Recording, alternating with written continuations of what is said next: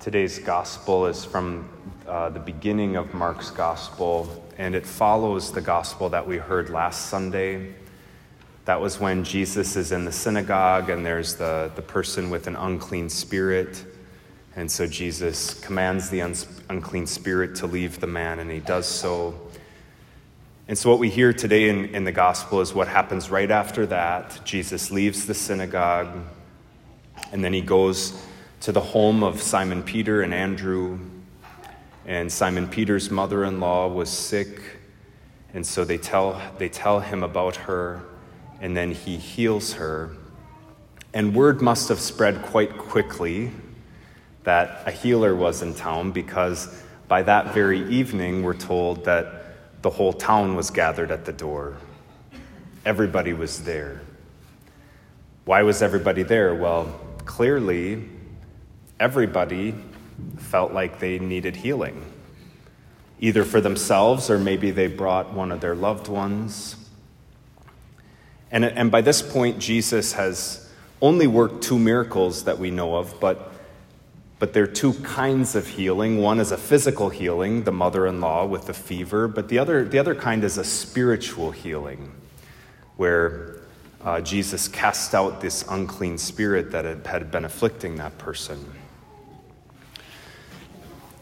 Uh, having that image of the whole town being gathered at the door is a good reminder for us that everybody suffers uh, some people's suffering we see because it's physical or it's kind of a public suffering.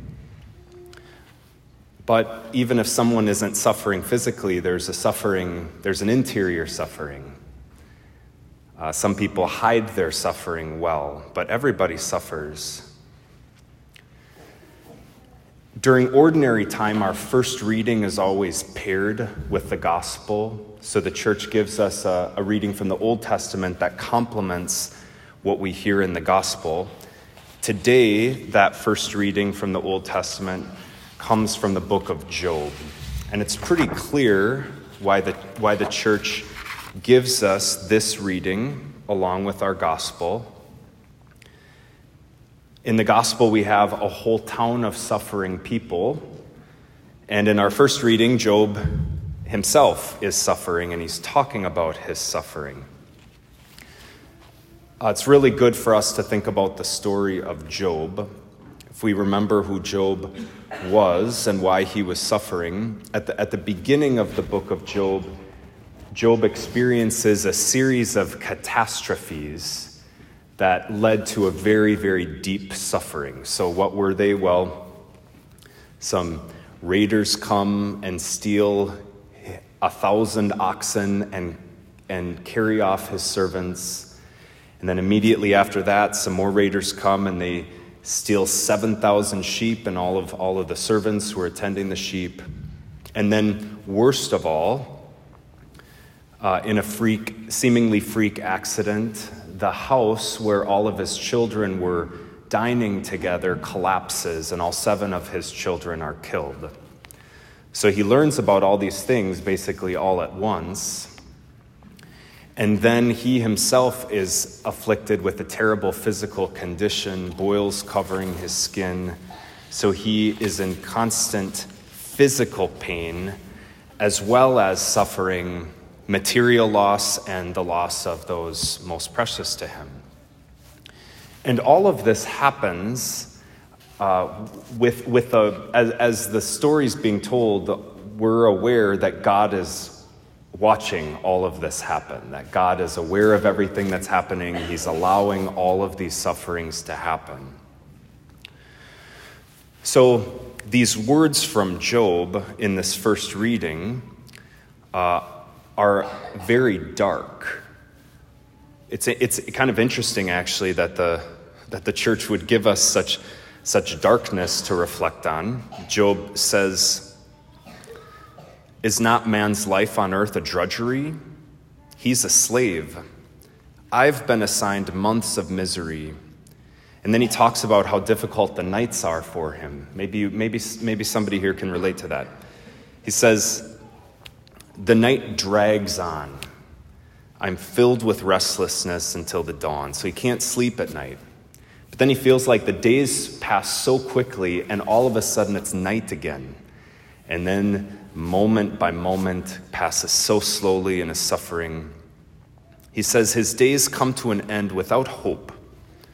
Remember that my life is like the wind. I shall not see happiness again. And then we said the word of the Lord, and then we all said, Thanks be to God. Isn't it interesting that the church would give us, you know, such a, such a dark reading?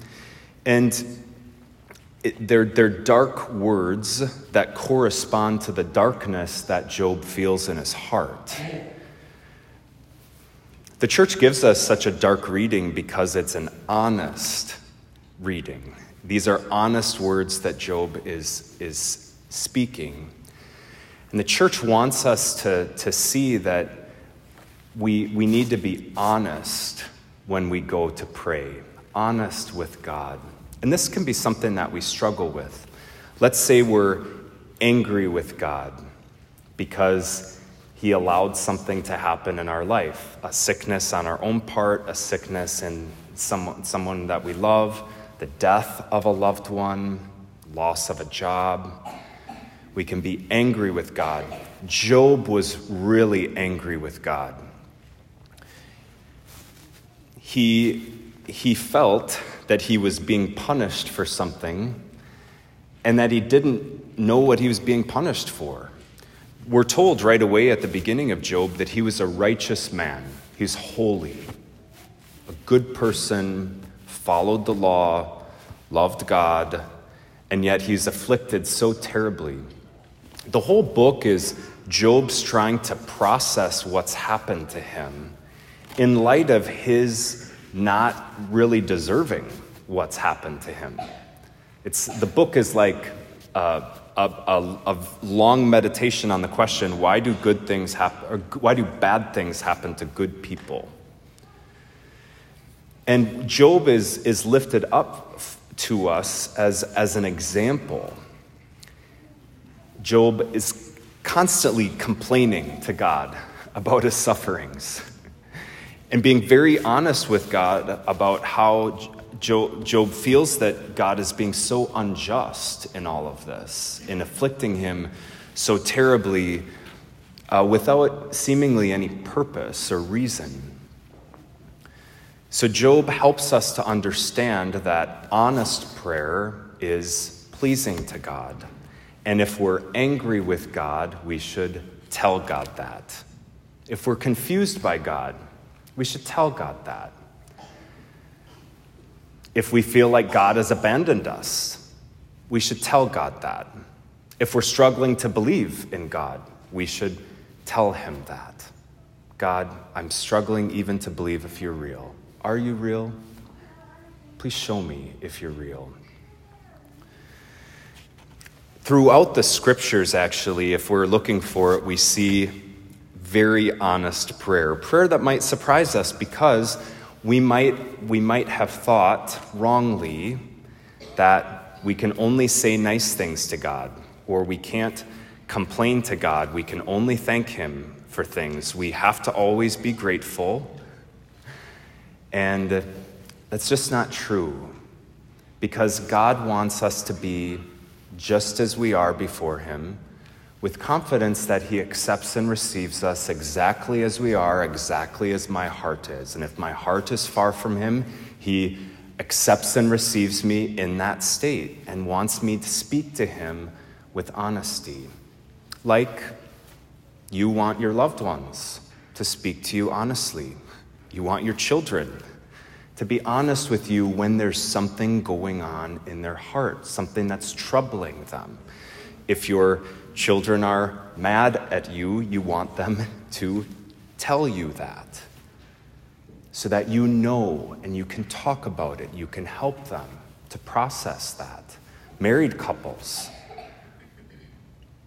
should be honest with one another, including when they feel hurt by the other. We should tell that to our spouse so that we can try to work it out, that there can be reconciliation. It's actually really harmful for our prayer life if we keep all of if we keep the the hurts that we've suffered from God in our heart and we don't bring those things to him. It's like a, if uh, let's let's say there's a couple who's experienced married couple who's experienced betrayal in that relationship. If they don't deal with that hurt and that pain that's there in that relationship, then all of the loving words that they say to each other might seem not real. God wants to be real with us and wants us to feel like we're being real with Him and that we can relate to Him on the deepest, most honest level. One of the Psalms that I often recommend to people who are uh, struggling with God, upset at God, which is normal, uh, is Psalm 13. Um, my God, why have you forgotten me?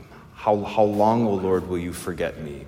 How long will you hide your face? How long must I bear grief in my heart, carrying it around day after day?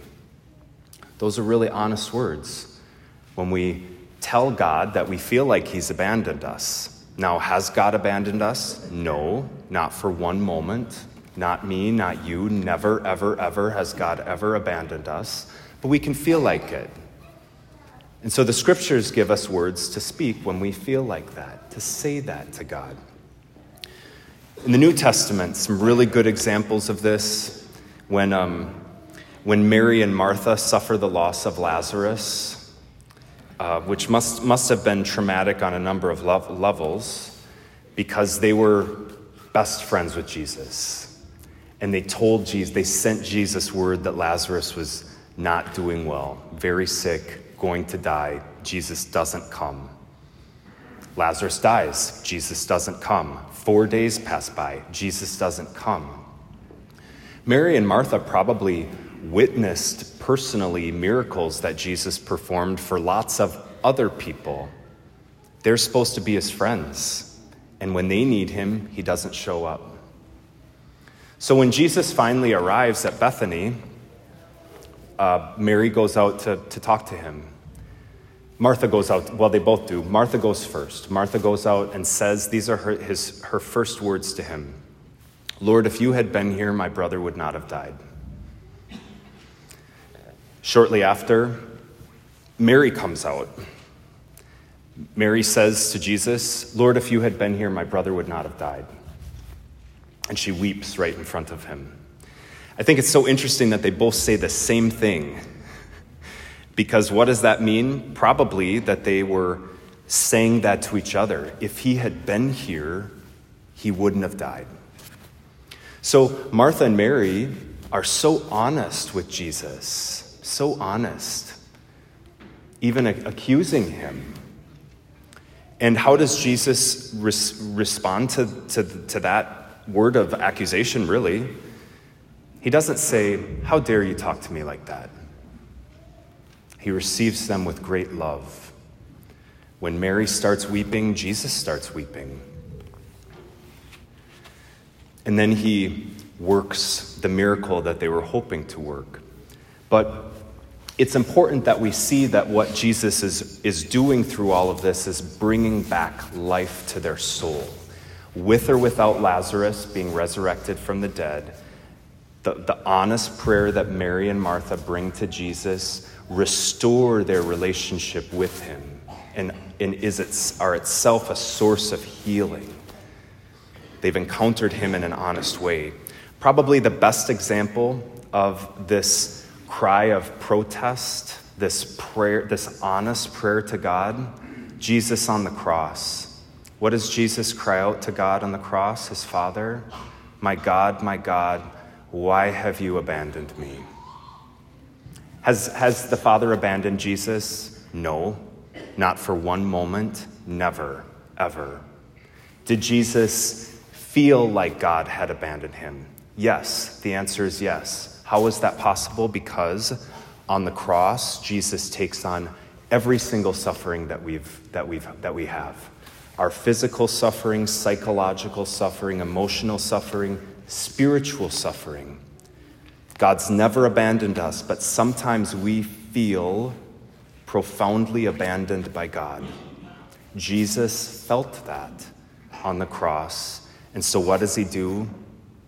He prays. He cries out to God with an honest prayer Why have you abandoned me? It's, I, I'm, I'm so grateful for these readings today because I think that there are, there are a lot of us who don't know that we can actually tell God anything and everything. And not just when we're mad at somebody else, but when we're mad at Him. And He wants to know, He wants us to tell Him how we're feeling.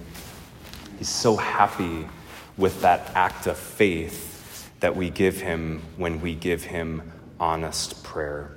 So let's, let's do that today at this Mass.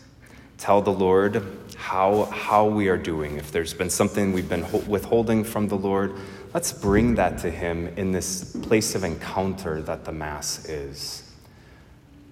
So that we can meet Jesus in honesty and experience that deepened and healed relationship, new life coming to birth in our hearts.